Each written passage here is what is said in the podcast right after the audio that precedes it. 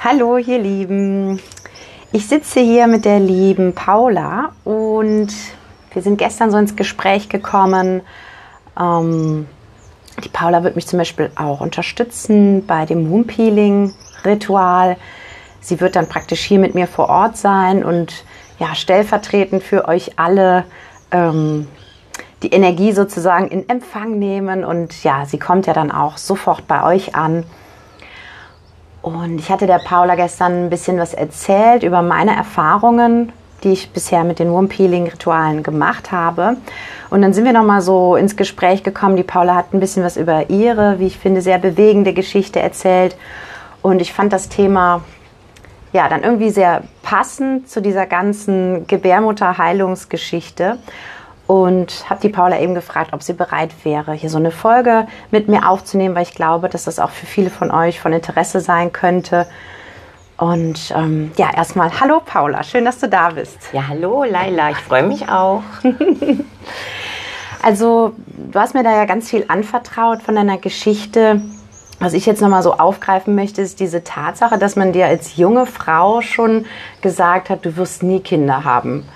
Und im Endeffekt hast du drei erwachsene Söhne heute, die sich bester mhm. Gesundheit erfreuen. Und ja, das finde ich halt ähm, so bewegend, dass es, dass das Frauen passiert, dass man ihnen das so zusagt und die Wahrheit entwickelt sich dann ganz anders. Möchtest du da noch mal ein bisschen was drüber erzählen? Ja, also ich war ungefähr 17 Jahre alt äh, und ich bin ja Krankenschwester und habe damals in einer großen Klinik gelernt.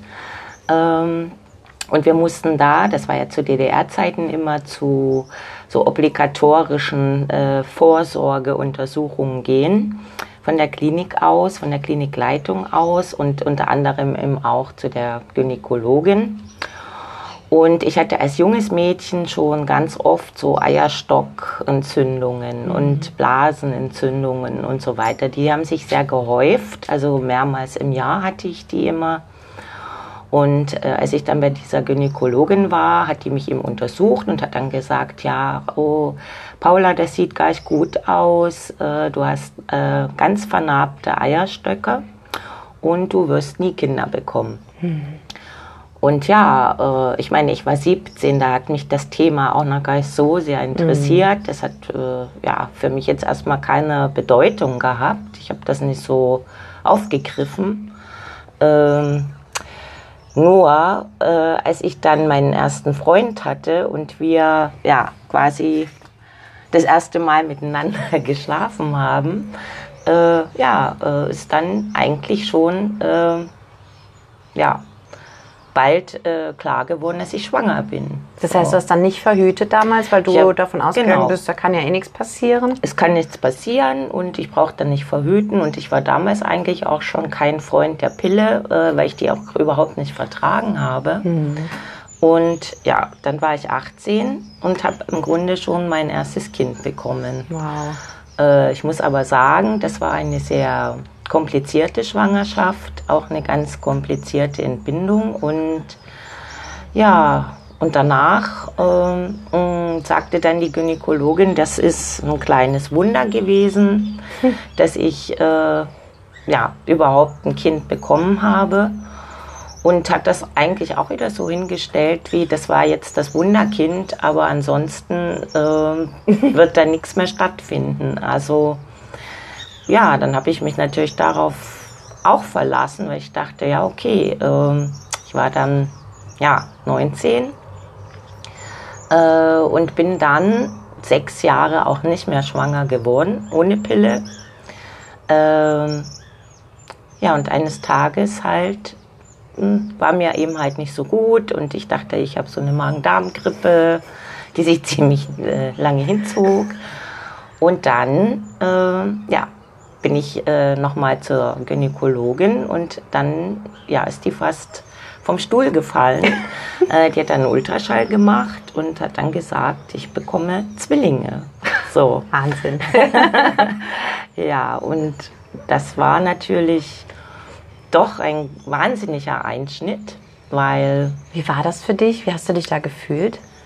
Eigentlich schlecht. Mhm. Ähm, also, ich muss ja sagen, durch die Zeit, also durch diese politische Zeit da auch, wir wollten ja eigentlich gerne äh, ausreisen und so weiter. Und für mich äh, war das einfach alles äh, ja, irgendwie völlig überfordernd. Und naja, und gut, aber dann habe ich das halt auch als Wunder gesehen und dachte, also, wenn man mir sagt, ich bekomme nie Kinder und dann jetzt auch noch Mama von Zwillingen zu werden, mhm. äh, die es bei uns in der Familie auch noch nie gegeben hat, äh, dann habe ich mich damit abgefunden mhm. erstmal. Und auch das war aber halt wieder eine sehr komplizierte Schwangerschaft äh, und ich musste sehr darum kämpfen, dass die auch nicht äh, so zu früh geboren werden, musste viele Monate in der Klinik liegen und so weiter. Und äh, es war eine sehr dramatische Schwangerschaft, äh, ähm, ja, die sich eigentlich dahin entwickelte, dass die auch gesagt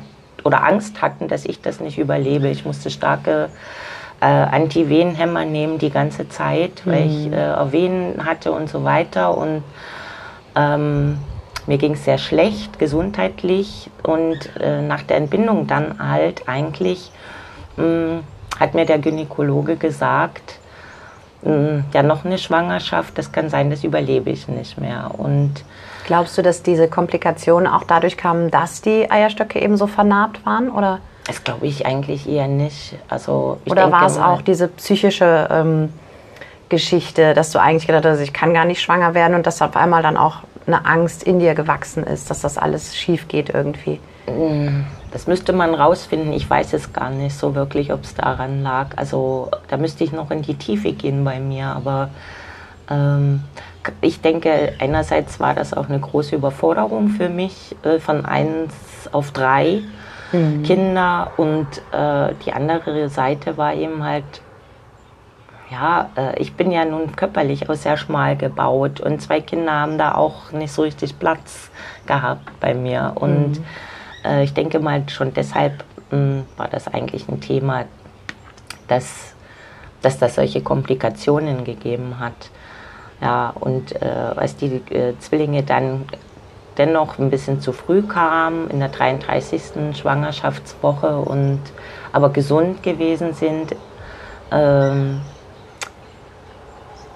hat man das ja dann alles auch irgendwie vergessen. Nur in mir war immer jetzt plötzlich im Kopf, es kann also immer wieder passieren, dass ich äh, doch wieder schwanger werde. Ja, und das finde ich eben so dramatisch. Ne? Also, dass ähm, Ärzte Aussagen treffen, die sie ja, ja vermeintlich gut meinen, die auf Erfahrungen beruhen. Ja, da ist jetzt ein vernarbtes Gewebe, die Frau kann nicht schwanger werden. Ähm, dass halt so Diagnosen getroffen werden, die sich dann nicht bewahrheiten und andersherum ähm, für viele bewahrheitet sich das dann auch, weil sie vielleicht selber dann so davon überzeugt sind, so daran glauben, ich kann nicht schwanger werden und dann, dann ist es einfach so. Also wo ich einfach auch finde, da wird man ganz schnell auch zum Opfer dieses Gesundheitssystems, weil man eben dem Arzt vertraut, das so hinnimmt als Aussage. Du hast dich komplett darauf verlassen, du hast dich nicht weiter um Verhütung gekümmert, weil ich kann ja eh nicht schwanger werden. Und natürlich fühlst du dich heute auch beschenkt durch diese Erfahrung mit deinen Jungs, ne? Aber ähm, ja, dass Menschen so einfach zu Opfern werden und, und ihrer Schöpferkraft ja komplett beraubt werden, weil man sich dem dann hingeht und dem System vertraut oder dem Arzt vertraut, diese Aussage. Und ähm, das finde ich einfach, ähm, wo ich mir so wünsche, dass wir lernen, ähm, Ärztemeinungen mehr zu hinterfragen, ähm, auch wenn er der Engelin weiß ist und seine Erfahrungen gemacht hat und es gut meint, ne, dass man, dass wir da einfach auch kritischer werden mit Diagnosen, die, die wir bekommen und sich mehrere Ärztemeinungen einholen oder auch von eben Alternativen. Ähm, ne, die, wie viele Heilpraktiker und so gibt es heute, also Menschen, die breiter aufgestellt sind im, in diesem sogenannten Gesundheitssystem, ne, die da einfach die Augen ja weiter offen haben und ähm, ja, dass wir uns nicht so vernichten lassen von, von einfach so einer Ärzteaussage. Ne? Das, das war mir eben so ein, so ein Anliegen. Ne? Ja, es ist ja vor allem auch so, man ist ja äh, sehr jung gewesen, als äh, die, diese Diagnose eigentlich kam. Und auch wenn man so salopp sagt, es hat mich damals nicht groß äh, berührt. Ich denke, im Unterbewusstsein spielt sich ja doch viel ab. Mhm. Und äh, man ist äh, aber einfach auch zu jung, um da so in sich reinzuhorchen. Und letztendlich macht das schon, äh, also ich kann es auch nur jedem raten. Damals, äh, es war eine andere Zeit, wie gesagt, das war noch zu DDR-Zeiten und äh, dort wurde sowieso im Nachhinein gesehen, ähm, mit dem Menschenleben sehr wie soll ich das sagen, äh, sehr willkürlich umgegangen, auch was betrifft äh, Schwangerschaften, Abtreibungen und so weiter. Also mhm.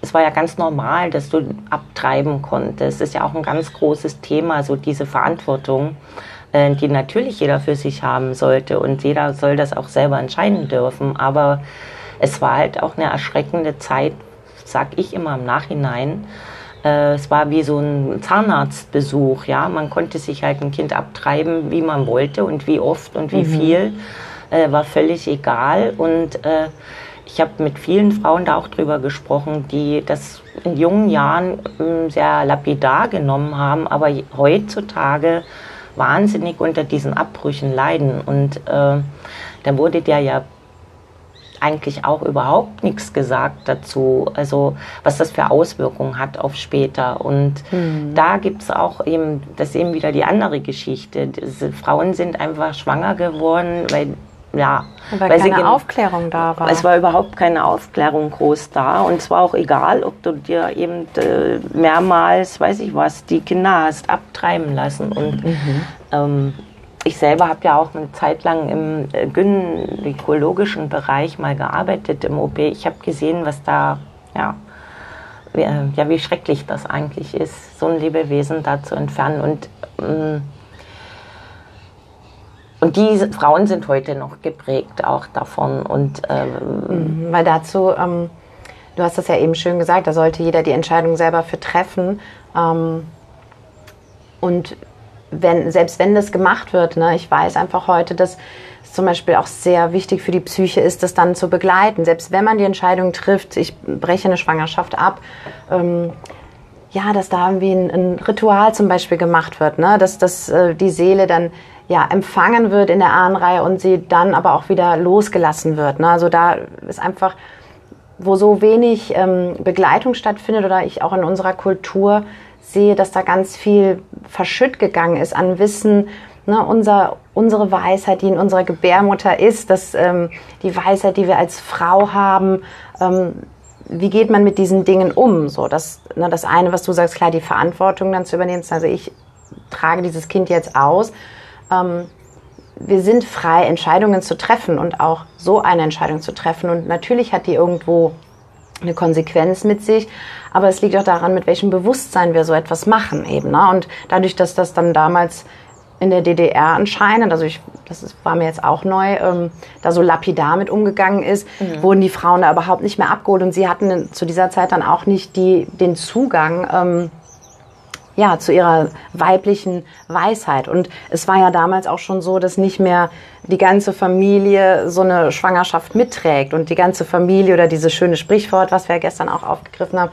Ähm, in Afrika sagt man, um ein Kind zu erziehen, braucht man ein ganzes Dorf. Ne? Mhm. Was ich heute einfach auch sehe, dass ganz viele ähm, Menschen allein gelassen sind, Eltern, alleinerziehende Mütter und auch Väter, die einfach allein gelassen sind, mit dieser Last, das alles auf ihren eigenen Schultern zu tragen und in einem System funktionieren müssen und so wenig Unterstützung da ist. Und ja, wo ich ja auch immer sage, es ist auch so nicht unsere menschliche Natur, dass wir alle so in Isolation leben und jeder soll mal klarkommen mit seiner mhm. eigenen Familie, ne? wo ich mir auch wo ich sage, das Leben der Zukunft ist doch wieder mehr in so, in so Siedlungen, in einer Gemeinschaft, ne, wo die Kinder einfach rumlaufen können und ja, alle irgendwie das Kind mhm. so ein mhm. bisschen miterziehen und ähm, ja, nicht so wie es halt in, in, vielen Haushalten heute auch in Deutschland ist, dass, dass Frauen da so alleingelassen sind ne, mit dieser ganzen Verantwortung. Weil das sind ja, das ist unsere Zukunft, die Kinder. Ne? Und ja. wie wertvoll, wenn wir ja, da einfach auch selber wieder eine Leichtigkeit haben. Und das können wir halt nur, wenn wir auch was abgeben können von der ganzen ja. Last auf unseren Schultern. Ne? Ja. Und aufgefangen werden auch. Ja, ja. ja. Ja, und was ich aber, was mir auch noch wichtig ist, ich hatte ja halt dann auch ähm, nach dieser, nach die, dieser Schwangerschaft mit den Zwillingen, äh, nachdem ich ja natürlich auch von dem äh, Chefarzt damals informiert wurde, es besteht dann doch ein Risiko, dass äh, noch eine Schwangerschaft für mich sehr lebensbedrohlich werden könnte, äh, habe ich mich dann entschieden, äh, meine Eierstöcke zu durchtrennen oder durchtrennen zu lassen. Einfach aus dem Grund, ähm, weil ich dachte, ich habe drei Kinder und das reicht auch. Mhm. Äh, und ja, auch mehr, ich, ich meine, ich wollte ja schließlich auch gesund bleiben für meine Kinder und dieses Risiko nicht nochmal eingehen. Und was die Pille mit uns macht, das wissen wir auch alle. Und die habe ich immer abgelehnt. Ähm, Magst du da noch mal ein bisschen was zu sagen? Was macht die Pille mit uns? Ich habe sie selber auch schon vor, ja, ich glaube, sechs Jahre ist jetzt her, dass ich sie konsequent abgesetzt habe. Also ich kann ja nur von mir sprechen und ich muss sagen, mich hat es völlig verändert. Also mein, mhm. ähm, es sind ja jetzt nicht nur die Befindlichkeiten, dass man vielleicht zunimmt oder, oder abnimmt, das ist ja auch bei jedem anders, aber ähm, äh, mir, ging, mir ist es einfach immer schlecht gegangen. Also so wie ich die Pille nehmen musste, muss ich sagen, diese Wochen äh, war für mich der Horror. Ich habe mhm. Depressionen mhm. gehabt, was ich heute auch als Nebenwirkung dieser äh, chemischen Pille äh, mhm. sehe. Schwere Depressionen sogar, also auch so mit Suizidgedanken. Ähm, mhm. Ich habe ähm, auch körperliche Befindlichkeitsstörungen gehabt, äh, wo ich ja, wo ich fest der Meinung bin, dass das mit dieser Pille zusammenhängt. Mhm. Und heute wissen wir ja auch, dass dieses Brustkrebsrisiko äh, durch, die, durch, die, Pille massiv erhöht äh, wird. Was ja eine Zeit lang wurde das ja immer umgekehrt gesagt, aber äh, wie sich herausstellt, ist es ja doch so. Und auch zum Beispiel ähm, wenn wir uns die Spirale einsetzen ja. lassen oder so. Ja. Also auch das, ähm, ganz viele Frauen, die dann genau solche Symptome haben, wie du jetzt beschrieben hast, ja. und schwer depressiv werden und das so, so lange dauert, ähm, bis man dann drauf kommt, hey, das könnte an der Spirale liegen, die da gerade in meiner Gebärmutter drin sitzt. Ja. Ähm, weil da einfach, ja, da muss so ein Energiestau stattfinden. Ja, es ist ein Fremdkörper letztendlich, den ja. du dort äh, in dir drin hast. Und, und mit äh, der Pille ist es halt so, dass dein, dein eigener Biorhythmus eben, ja, ja. ein Strich durchgemacht wird. Ja. Ähm, was ich auch total spannend fand, als ich das gelernt habe, dass sich ähm, die, die Wahrnehmung insofern verändert, und das war auch meine eigene Erfahrung. Ich habe die Pille genommen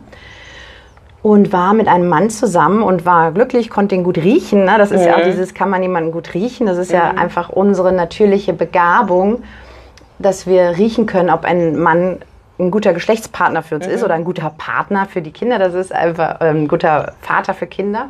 So die ähm, die Fähigkeit, die wir da haben, wird dadurch zunichte gemacht, weil ich habe dann damals zum ersten Mal meine Pille abgesetzt und ich konnte den Mann auf einmal nicht mehr riechen. Mhm. Das war so krass, diese Erfahrung, wo ich dachte, der passt gar nicht zu mir. Und mhm. ähm, das halt durch diese Hormonkeule, dass wir davon weggetrieben werden, von unserer, von unserer eigentlichen Intuition, von unserer ähm, auch Verbundenheit mit unserem Körper. Ne? Unsere Wahrnehmung mhm. wird wirklich gestört. Und das, ja, Verhütungsmethoden finde ich auch ein brandaktuelles, heißes Thema.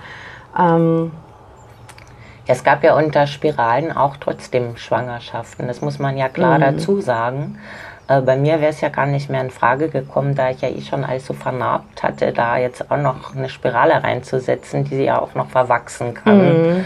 Es gibt ja alles. Und äh, viele Frauen sind damit gut klargekommen, zumindest haben die das so gesagt. Ob das wirklich so ist, weiß ich ja jetzt nicht zu beurteilen, aber mhm. ich kenne eben auch viele, die gesagt haben, man hat immer das als Fremdkörper empfunden und es war sehr unangenehm. Und diese Tubenunterbindung, was eben halt diese Eierstocks äh, ja, durch Trennung ist, beziehungsweise man kann dann auch Clips, da werden solche Clips befestigt, dass das, das An dem Kanal zum Eierstock genau. Mhm. Und dieser Vorschlag hat eben dann auch der Chefarzt gemacht, äh, der dann sagte, wir machen das mal und äh, falls sich da noch mal was ändert und äh, die Medizin geht ja auch immer weiter und so fort. Und ach so, ich, äh, wichtig war ja auch, der hat gesagt, es kann ja auch mal sein, dass sie ein Kind verlieren oder so aus irgendeinem Grund heraus und dieser Schwangerschaftswunsch dann vielleicht doch noch mal besteht. Äh, dann machen wir halt da Clips rein. Hast du dich dann darauf eingelassen? und ja, ich wollte es ja auch, weil für mich selber war das auch die einzige Sicherheit, wo ich mir gedacht habe, ich möchte das jetzt nicht nochmal erleben. Ich möchte jetzt auch nicht mehr schwanger werden. Und ich, ähm, wenn ich nochmal schwanger geworden wäre, hätte ich mich sicherlich dazu entschließen müssen, das Kind nicht zu behalten. Mhm. Und dem wollte ich mich auch nicht aussetzen. Also. Klar. Und ich bin dann aus der Narkose erwacht und dann äh, hat er mir gesagt, ja, das ging leider nicht mit diesen Clips. Äh, wir mussten die durchtrennen, die, die Eileiter. Also das war alles so ein Narbengewebe. Äh, da ähm, blieb gar nichts anderes übrig. Und dann, naja, ähm, also ich überlege mir immer heute, ob ich das heutzutage nochmal machen würde, weil auch das wieder letztendlich äh, viel in einem anrichtet. Also ich habe mich immer als Frau gefühlt, auch mit den durchtrennten Eileitern und so weiter. Aber irgendwie so eine Beschwertheit bleibt da trotzdem. Mhm. Also die, die, dieses tief in dir drin Wissen, äh, auch wenn du es nicht mehr willst, aber du kannst das jetzt auch nicht mehr äh, schwanger werden oder so. Es ist jetzt einfach wirklich ein Schnitt gemacht und das war's. Mhm. Äh, war ja meine eigene Entscheidung. Aber ähm, heute würde ich wahrscheinlich auch irgendwie wieder nach anderen Mitteln suchen oder anderen Methoden, weiß ich nicht. Aber mhm. ähm, wo ich auch sage, wichtig ist immer, dass man da wirklich ganz lange darüber nachdenkt. Will man das, keine spontane Entscheidung macht. Dass man, wie du es auch schon gesagt hast, sich mehrere Meinungen einholt, äh, zu vielen Ärzten geht, ob ist ein Eingriff notwendig oder nicht, oder gibt es da eben auch noch andere äh, ich finde es auch manchmal so schlimm, wie dann ähm, Panik gemacht wird. Man müsste jetzt schnell handeln. Also oh. ähm, das habe ich also auch in, in, anderen Bereichen mitbekommen. Meine Schwiegermutter, die äh, sollte an der Halswirbelsäule operiert werden. Ja. Ähm, also diese Panik, man, wir müssen jetzt sofort handeln. Wir müssen ja. das jetzt sofort operieren, ansonsten sterben sie morgen. So, so wird das, habe ich das Gefühl, manchmal dargestellt. Und dann entstehen diese Impulshandlungen und ja. man bekommt in diese, dieses Gefühl, ich habe jetzt keine Zeit mehr, mir noch andere Meinungen einzuholen. Und das, glaube ich, ist einfach nicht die Wahrheit. Also ich glaube, wir haben da immer mehr Zeit, als Ärzte uns irgendwie einreden oder weismachen wollen. Ähm, ja, wie gesagt, ich will da jetzt auch nicht alle über einen Kamm scheren. Ne? Und es gibt natürlich solche und solche, aber mein Impuls oder mein, mein, mein Anliegen ist immer wirklich auch zum Hinterfragen, anzuregen, hinterfragt, Diagnosen und, und Aussagen von Ärzten und nimmt nichts einfach so für bare Münze. Ne? Ja, das, ganz genau. Das ist ja jetzt so auch ähm, mein, mein Hintergedanke gewesen, warum ich dieses Thema auch so wichtig finde und das mhm. aufgreifen wollte. Und ich wollte dich noch fragen, ähm, weißt du noch, wie du dann damals damit umgegangen bist, wie, als du dann gemerkt hast, dass es doch auch auf der psychischen Ebene was mit dir macht? Wie bist du dann damit umgegangen? Ja, eigentlich habe ich es verdrängt mhm. muss ich mal sagen. Und das ganz Krasse eigentlich an der Sache ist, dass ich dann so, als ich so um die 40, 42, 43 war, ah, da habe ich irgendwie plötzlich wieder so Lust gehabt, noch vielleicht, also ich habe irgendwie immer an Kinder gedacht. Ich dachte immer, jetzt sind meine Kinder groß, ich habe mhm. die ja mhm. nun alle früh bekommen. Äh, die sind erwachsen und man hat auch wieder einen neuen Partner und so. Und dann habe ich irgendwie immer gedacht, hm, jetzt wäre ich eigentlich noch mal bereit für ein Kind. Auch mit diesem Risikogedanken, den du da ja, ja praktisch ja, initiiert im, bekommen hast? Ich habe immer gedacht, die Zeiten haben sich ja verändert und auch mein, mein Bewusstsein hat sich ja verändert und mhm. auch mein, ähm, man ist ja auch dann nicht mehr ärztehörig gewesen oder so, sondern... Du bist ich, nicht mehr ärztehörig gewesen? Nein, gar nicht mhm. mehr. Wie ich hast hab, du dich dahin entwickelt?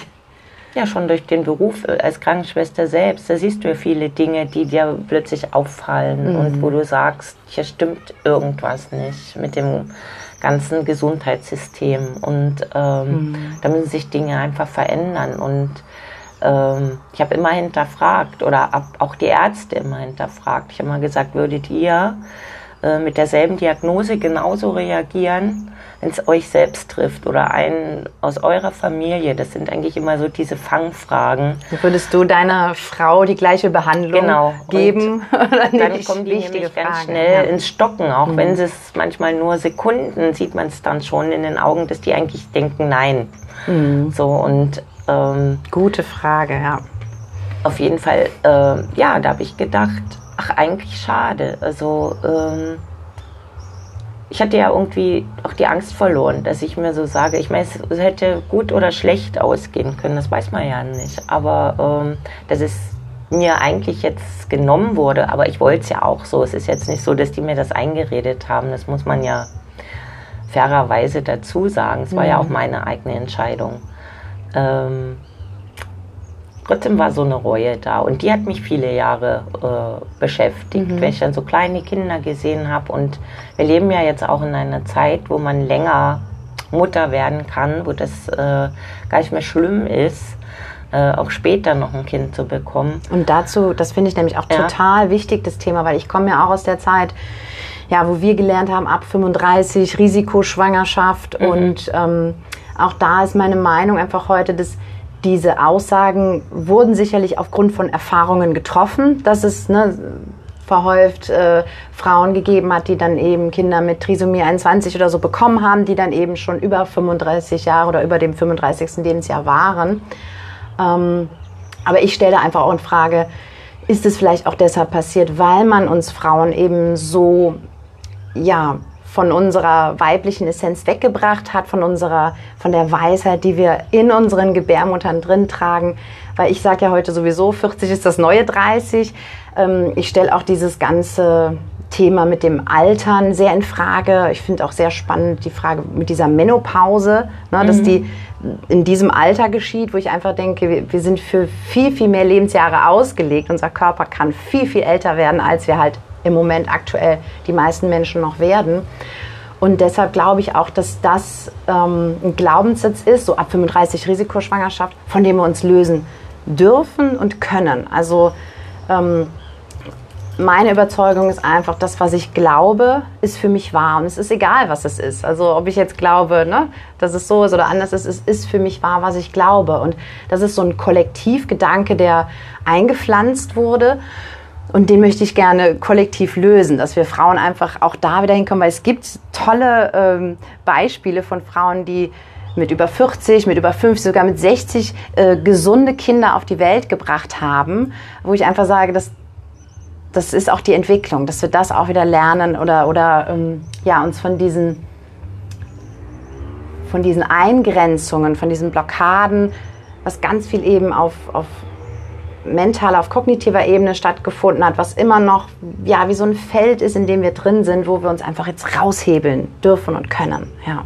Ich denke auch vor allem, wenn man jetzt so viele Jahre die Pille genommen hat, also wie viele Frauen, und dann halt äh, sagen, jetzt gut, jetzt äh, möchte ich gerne schwanger werden. Und dann dauert das ewig. Dann ne? dauert es erst, aber ich denke auch diese ganzen Nebenwirkung, dass dann vielleicht sogar irgendwas mit dem Kind ist, wenn die dann später ihre Kinder bekommen, vermute ich, zumindest hängt das auch mit der Pille zusammen, mhm. weil das ist nun mal die chemische Keule, die du äh, da Jahrzehnte zum Teil äh, nimmst und dass das natürlich sich auch auswirken kann auf äh, eine Schwangerschaft oder auf das Kind selbst, ist, ist meine Vermutung. Ich kann es ja nicht nachweisen, mhm. aber ich denke, auch damit hängt das viel zusammen. Ich ja. finde das auch gut, das alles wirklich zu hinterfragen und ähm,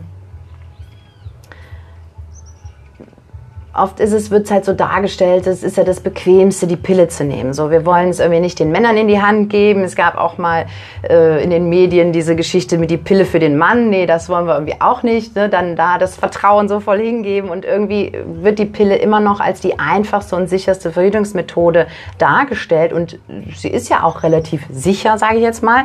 Aber was eben die Konsequenzen für unseren weiblichen Organismus sind, für unser zartes System, ähm, da wollen dann viele nicht hinschauen, ne? weil es irgendwie, ja, es ist halt bequem und Kondome sind halt lästig.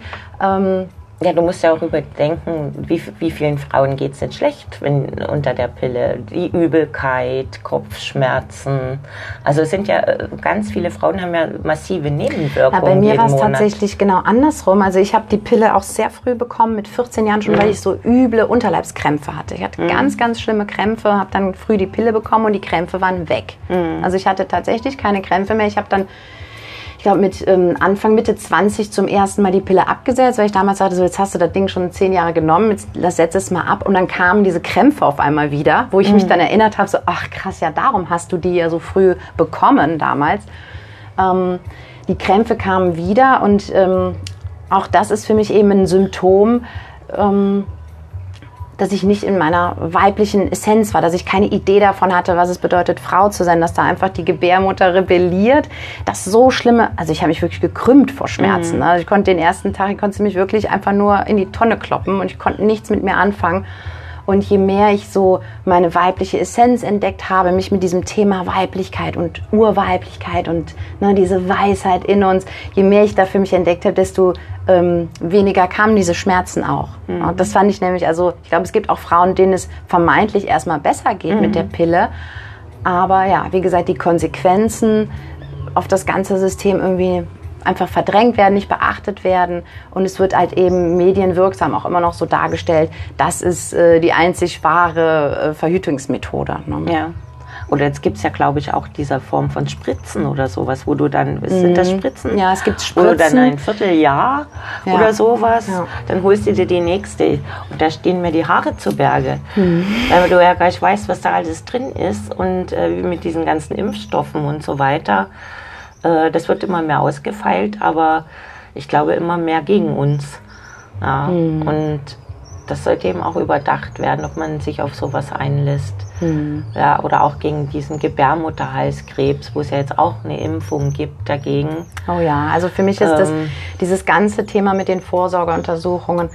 Ich spreche ja gerne von der Industrie der Angst. Ich habe da auch mal einen Artikel mhm. drüber geschrieben, die Industrie der Angst, und ich sehe das sehr, sehr kritisch. Ähm, dass Menschen eben eine genetische Disposition äh, bescheinigt wird, so ja, das gab es in ihrer Familie, ja, dann sind sie jetzt prädestiniert dafür, das auch zu kriegen. Ähm, ich bin heute davon überzeugt, dass jeder Mensch mehrmals einen Krebs entwickelt im Laufe seines Lebens und der Körper den auch selber wieder abbaut. Ganz, und ja, auf jeden wenn Fall. Ja. wir aber ständig zu diesen Vorsorgeuntersuchungen gehen, wenn der Arzt was finden will, dann findet er was. Ne? Und dann er findet vor allen Dingen gerade in dem Moment irgendwas, äh, ja. äh, wo gerade dieser Zyklus äh, passiert, wo sich solche Zellen bilden. In mhm. dem Moment gehst du jetzt gerade zu einer Brust Vorsorge und Wo die Brust total zerquetscht und massakriert wird. Vor allem ja, Röntgenstrahlen, die äh, den Krebs ja erzeugen. Das muss man auch bedenken. Und ähm, ja, und in diesem Moment, ich meine, natürlich gibt es Frauen, die haben das auch. Und äh, die sollten vielleicht auch immer mal zur Kontrolle gehen, wenn das sehr oft in der Familie passiert ist, aber nicht zur Mammographie, dann, also ich, ja. dann zum Ultraschall. Mhm. Weil der, äh, da siehst du genauso viel. Mhm. Ja, und äh, der ist wenigstens sicher. Und auch da immer äh, mehrere Meinungen einholen und nicht sofort sich zu irgendwas entschließen, was man also ich, vielleicht bereut danach. Ich empfinde das wirklich als ein ganz, ganz großes Feld der Angst, mit dem ja. das sehr viel, also ich vergleiche auch immer, ich sage mal, was in Amerika die Waffenlobby ist, das ist in Deutschland die, äh, die Pharma-Lobby. Ja, das ist aber überall. Und ein riesen, ja. ähm, ja, ein Riesenmarkt, es wird ganz viel Geld mitgemacht und es ist, ich habe nicht das Gefühl, dass die Menschen wieder dadurch mehr in die Eigenverantwortung kommen, irgendwie auf das eigene Körpergefühl zu hören, sondern ja, es ist ja äh, so vorgeschrieben vom Arzt, ich muss da jetzt alle drei Monate ja. zu dieser Vorsorgeuntersuchung und dass du dadurch aber immer wieder in diese Angst kommst, ja, hoffentlich habe ich nichts, weil wir wissen ja doch heute, dass wenn so eine Diagnose kommt, das für dein Immunsystem vernichtend ist. Also ja. du wirst wirklich ähm, dein Immunsystem wird abgeschossen und das, ja, dann wirst du erst so richtig krank irgendwie. Ja. Und na gut, ich, ich glaube schon, dass ich da heute eine sehr extreme Meinung zu habe, weil ich da so, auch so eine Gegenposition einfach einnehme ähm, und für mich immer alles um die Eigenverantwortung geht. Ähm, ja, und im Grunde geht es darum, da das eigene Körpergefühl wieder wahrzunehmen und, und ähm, sich nicht so viel von Ärztemeinungen ja, wirklich beeinflussen zu lassen, schwächen zu lassen. Ähm, das, das ist mir einfach ein ganz großes Anliegen. Mhm. Ich kann da auch immer nur raten, wenn man geht zum Arzt oder auch eine Diagnose bekommt, ähm, sich wirklich einen Fragekatalog aufzustellen mit den Fragen, weil man die äh, in dem Moment, wo du so eine Diagnose bekommst oder so, ähm, dann schwinden dir ja im wahrsten Sinne des Wortes Ja, die du bist Sinne. dann nur eine Angst. Du und- bist hilflos Mhm, und du weißt gar nicht. Und deswegen ist immer gut, über solche Dinge auch mal nachzudenken und auch Fragen im Kopf zu haben, äh, die der Arzt dir beantworten muss. Und ähm, dann ist man irgendwie vorbereitet. Also, dass man sich da auch äh, ja, nicht so der Angst hingibt, sondern dann auch wirklich erstmal sich Fragen aufstellt und auch aufschreibt. Weil wenn man dem Arzt gegenüber sitzt, vergisst man die leider auch sehr häufig. Und das ist immer so mein Rat, wenn man schon zum Arzt geht. Ich bin ja eigentlich jemand, der nie zum Arzt geht. ich auch nicht. Und ja, habe das ja auch oft erlebt bei äh, Krebspatienten, wo man dann festgestellt hat, der muss schon sehr lange in demjenigen drin gewesen sein. Und äh, dem ging es aber eigentlich gut. Und erst wenn die Diagnose Und kommt, die dann Diagnose kam und dann. Mhm. ging es rapide abwärts. Ja, und man kann es auch nicht verallgemeinern, da möchte ich mich auch hüten davor. Nein, nein. Aber äh, es ist nun mal auch eine Tatsache und ja und gerade was uns Frauen betrifft, jetzt eben bei den Themen ja Vorsorge, Pille und so weiter, diese ganzen Themen Brustkrebsvorsorge, natürlich kann man sich abtasten und da mal schauen, aber glaube, man darf auch gar nicht immer nur so den, die Augen in sich reinrichten, sondern man sollte eher leben und Ja, genau. Ich glaube halt, dass wenn, wenn Konflikt auftaucht und auch mutierende Zellen entstehen, dass wir das auch, dass der Körper auch so intelligent ist, das selber wieder abzubauen. Ne? Ähm, wenn Konflikte nicht gelöst werden, dann passiert es vielleicht, dass ein, etwas immer weiter wuchert. Und ich bin auch großer Fan von der Chirurgie, ne? dass man einfach auch entfernen kann. Ja. Ne? Ähm, wie gesagt, mein Impuls ist einfach so zum Hinterfragen anzuregen.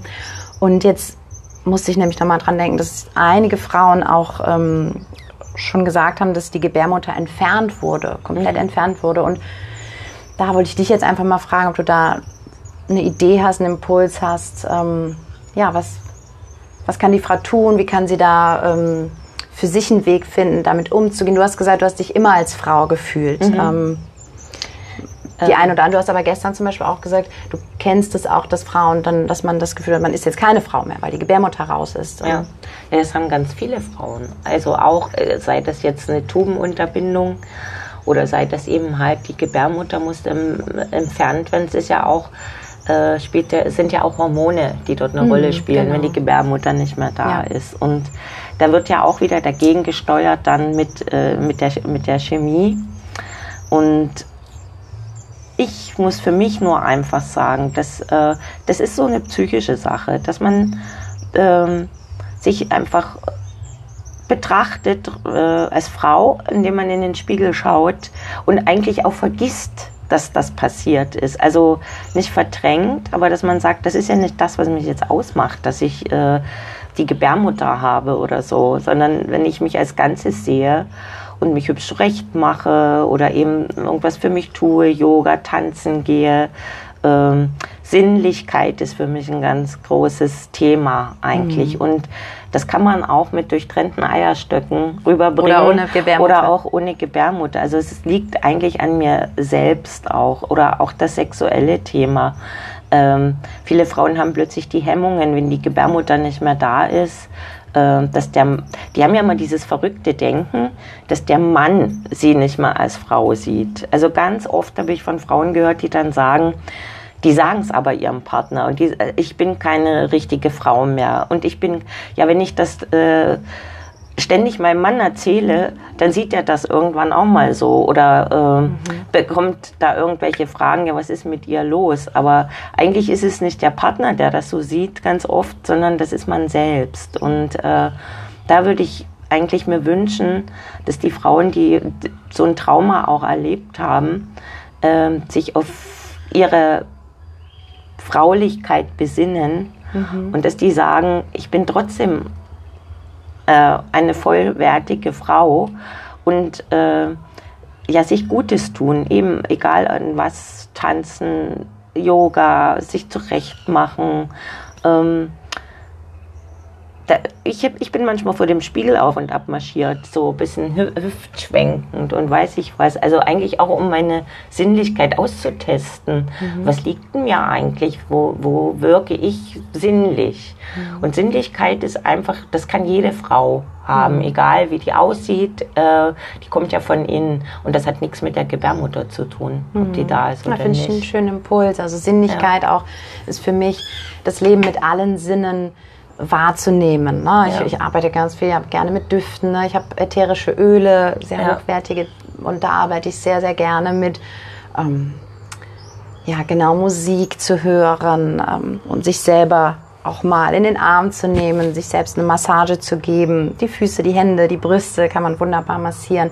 Ähm, das ist für mich auch Sinnlichkeit, das Leben eben wirklich mit allen Sinnen. Ja. Ähm, ja, und die Frauen, denen das passiert ist und die eben Partner haben, die sollten auch auf ihre Männer zugehen. Sprechen, ja. Und, die, äh, und auch äh, die äh, Sexualität leben oder die Zärtlichkeiten und äh, sich auch nicht, also nicht immer warten, bis der Mann kommt, ja, sondern eben halt auch auf den Mann zugehen, den umarmen, den streicheln. Äh, das ist auch eine Art von Sinnlichkeit und auch ein Mann reagiert darauf und äh, der wird die Frau nie verlassen, weil die keine Gebärmutter mehr hat, ja. Also, Sondern eher, weil sie das ähm, selber vielleicht so sich selber dadurch so abwertet und ja. sich von ihrem eigenen Frausein entfernt, ja. dass ähm, die Liebe dann dadurch nicht mehr erwidert werden genau. kann. Ne? Also es ist ja sowieso ähm, ja, das Thema der Selbstliebe, was mich ja. immer wieder so antreibt, was, ich, was ich so wichtig finde. Und ähm,